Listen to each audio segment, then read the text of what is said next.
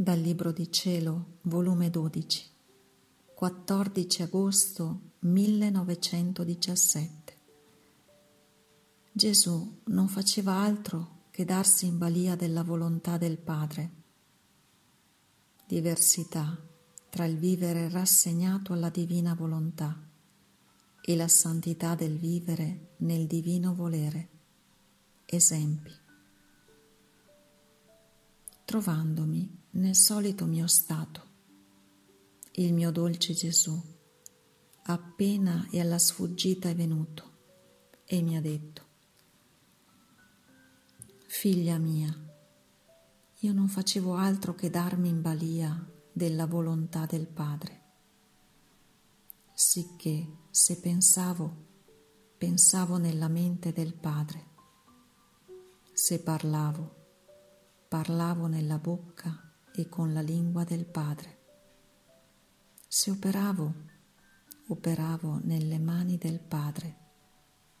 Anche il respiro, respiravo in Lui. E tutto ciò che facevo andava ordinato come Lui voleva. Sicché potevo dire che la mia vita la svolgevo nel Padre ed ero io il portatore del Padre perché tutto chiusi nel suo volere e niente facevo da me. Il punto mio principale era la volontà del Padre, perché non badavo a me stesso, né per le offese che facevano io interrompevo il mio corso, ma sempre più volavo al mio centro. E allora la mia vita naturale finì quando in tutto compì la volontà del Padre. Così tu, figlia mia, se ti darai in balia della mia volontà, non avrai più pensiero di nulla.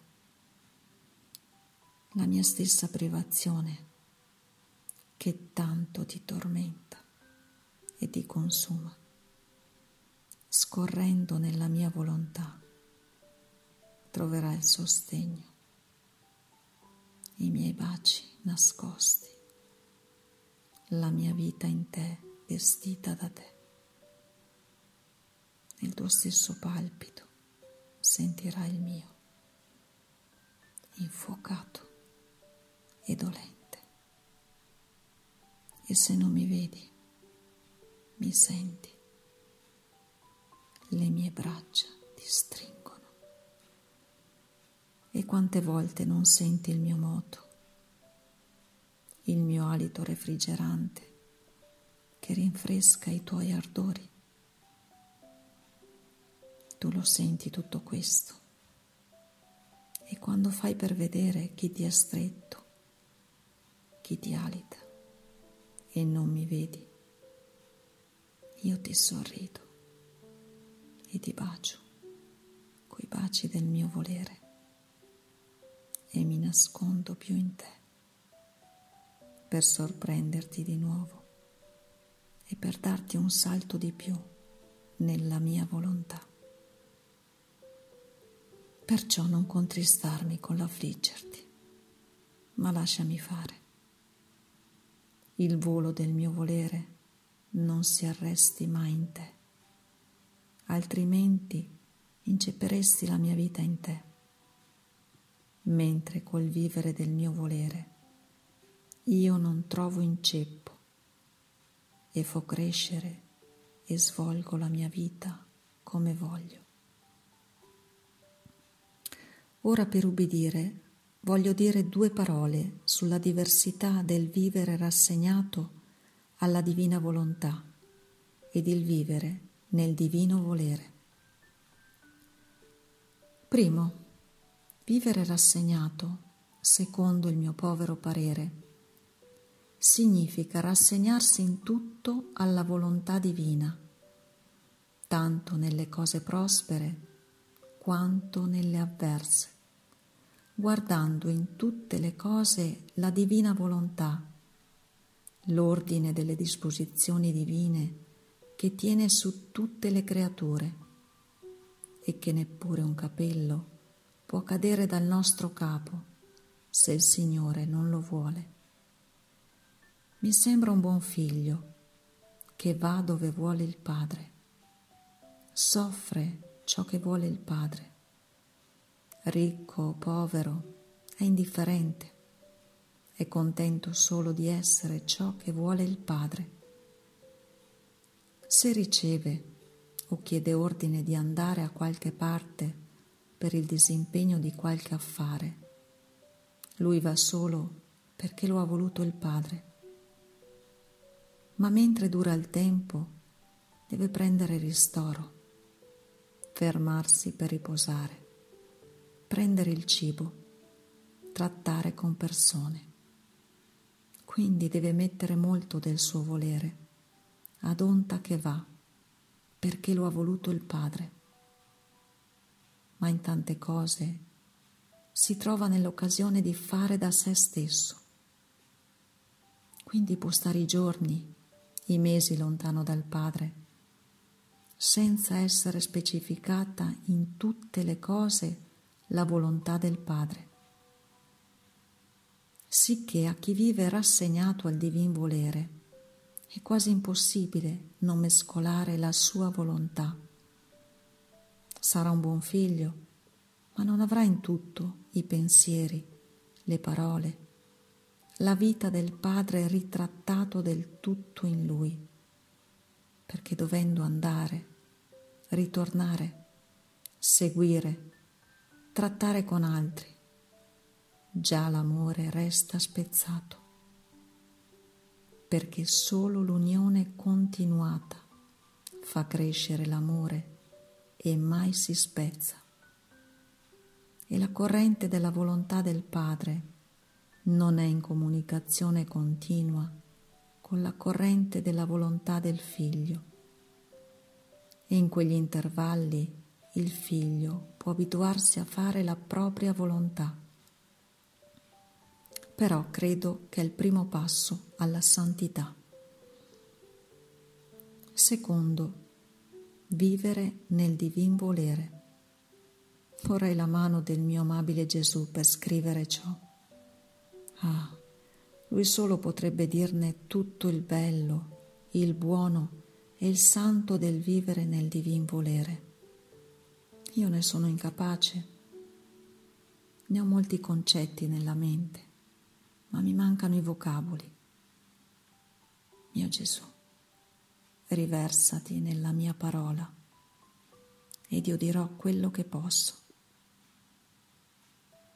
Vivere nel divin volere significa essere inseparabile dal Padre, non fare nulla da sé, perché innanzi al divin volere il figlio si sente incapace di tutto non chiede ordini né riceve ordini perché si sente incapace di andare solo e dice, se vuoi che faccia, facciamo insieme e se vuoi che vada, andiamo insieme, sicché fa tutto ciò che fa il Padre.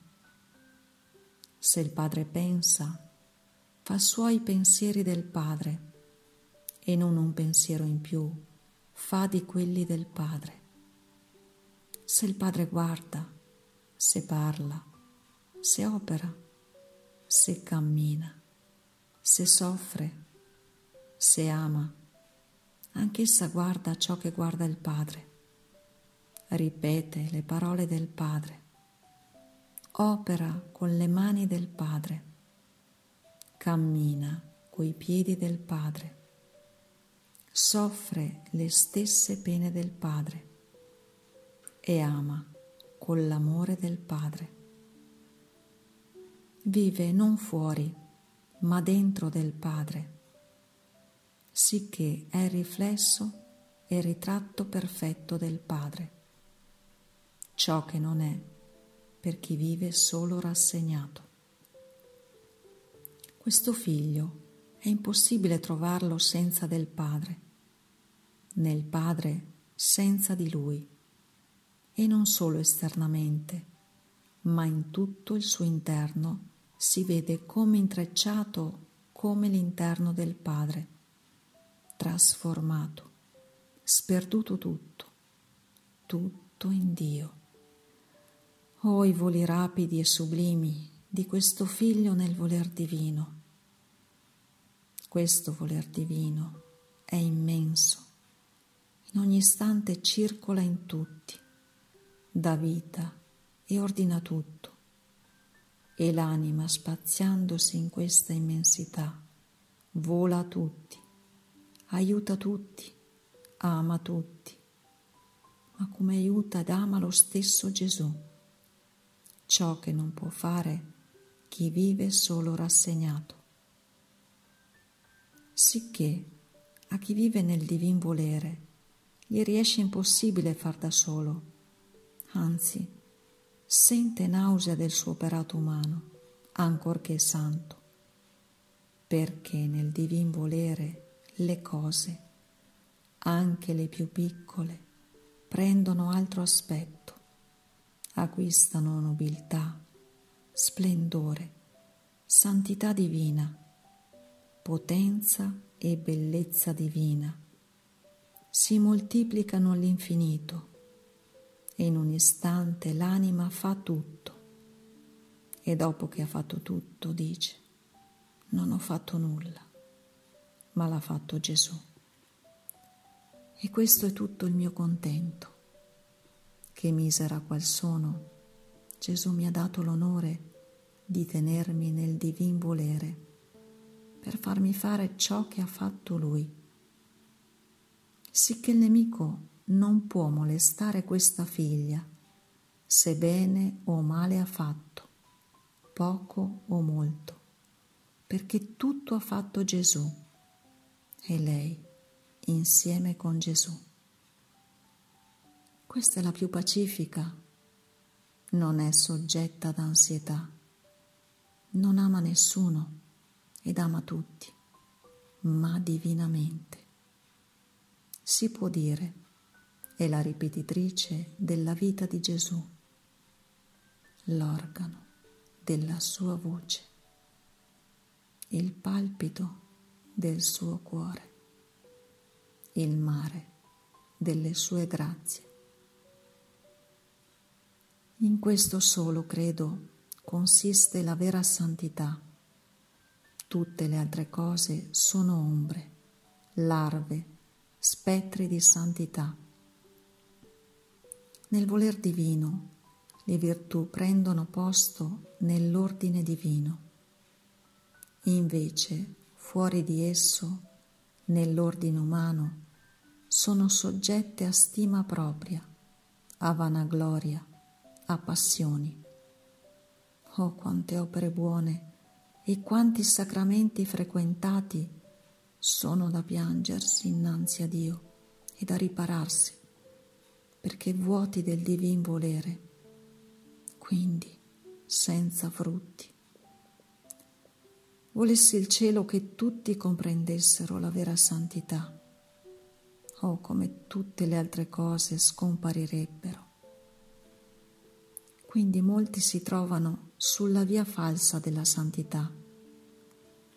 Molti la mettono nelle pie pratiche di pietà e guai a chi li sposta. Oh, come si ingannano!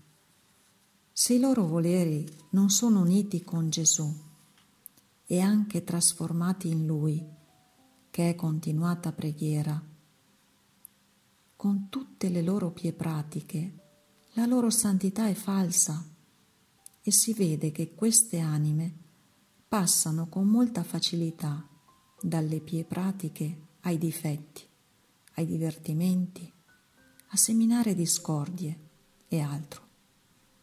Oh, com'è disonorante questa specie di santità. Altri la mettono ad andare in chiesa, ad assistere a tutte le funzioni, ma il loro volere è lontano da Gesù. E si vede che queste anime poco si curano dei propri doveri. E se vengono impedite di andare in chiesa, ad assistere a tutte le funzioni, si arrabbiano, piangono che la loro santità se ne va per aria, se ne lamentano, disubbidiscono, sono le piaghe delle famiglie. Oh, che falsa santità! Altri la mettono alle confessioni spesse, alle direzioni minute, a fare scrupolo di tutto. Ma poi non si fanno scrupolo che il loro volere non corre insieme col volere di Gesù. Guai a chi le contraddice. Queste anime sono come quei palloni gonfi che appena un piccolo buco esce l'aria e la loro santità va in fumo e va a terra. E questi poveri palloni hanno sempre da dire, sono al più portati alla mestizia, vivono sempre nel dubbio e quindi vorrebbero un direttore per loro che in ogni piccola cosa li consigli, li rapacifichi, li consoli ma subito sono più agitati di prima. Povera santità, com'è falsificata. Vorrei le lacrime del mio Gesù per piangere insieme con Lui su queste santità false e far conoscere a tutti come la vera santità sta nel fare la divina volontà e vivere nel divin volere. Questa santità getta le radici tanto profonde che non c'è pericolo che oscilli, perché riempie terra e cielo e dovunque trova il suo appoggio. È ferma, non soggetta a incostanze, a difetti volontari. Attenta ai propri doveri, è la più sacrificata e staccata da tutti e da tutto, anche dalle stesse direzioni. E siccome le radici sono profonde, si eleva tanto in alto che i fiori e i frutti sbocciano nel cielo ed è tanto nascosta in Dio che la terra poco o nulla ne vede di quest'anima. Il voler divino la tiene assorbita in lui. Solo Gesù è l'artefice, la vita, la forma della santità di questa invidiabile creatura. Non ha niente di suo, ma tutto è in comune con Gesù. La sua passione è il divin volere. La sua caratteristica è il volere del suo Gesù e il fiat è il suo motto continuo. Invece la povera e falsa santità dei palloni è soggetta a continue incostanze e mentre pare che i palloni della loro santità si gonfino tanto, che pare che volino per aria ad una certa altezza, tanto che molti e gli stessi direttori ne restano ammirati, ma tuttavia subito ne restano disingannati. E basta per far sgonfiare questi palloni un'umiliazione, una preferenza usata dai direttori a qualche altra persona, credendole un furto per loro, credendosi le più bisognose. Quindi, mentre fanno scrupolo delle sciocchezze, poi giungono a disubbidire. È la gelosia e il tarlo di questi palloni, che rodendo loro il bene che fanno, gli va tirando l'aria e il povero pallone si sgonfia e cade a terra e giunge a imbrattarsi di terra. E allora si vede la santità che c'era nel pallone. E che cosa si trova? Amor proprio, risentimento, passioni nascoste sotto aspetto di bene come per avere occasione di dire, si son fatti il trastullo del demonio. Sicché di tutta la santità non si è trovato altro che una massa di difetti, apparentemente mascherati di virtù. E poi, chi può dire tutto? Lo sa solo Gesù i mali peggiori di questa santità falsa, di questa vita devota senza fondamento, perché appoggiata sulla falsa pietà. Queste false santità sono le vite spirituali senza frutto, sterili, che sono causa di far piangere, chissà quanto, il mio amabile Gesù. Sono il malumore della società, i crucci degli stessi direttori, delle famiglie. Si può dire che portano presso di loro un'aria malefica che nuoce a tutti. Oh, com'è ben diversa la santità dell'anima che vive nel voler divino sono il sorriso di Gesù. Sono lontane da tutti, anche dagli stessi direttori. Solo Gesù è tutto per loro, sicché nessuno si cruccia per loro. L'aria benefica che posseggono imbalsamo a tutti, sono l'ordine e l'armonia di tutti. Gesù geloso di queste anime, si fa attore e spettatore di ciò che fanno. Non vi è neppure un palpito, un respiro, un pensiero che lui non regoli e domini. Gesù la tiene tanto assorbita nel divin volere che a stento può ricordarsi che vive nell'esilio.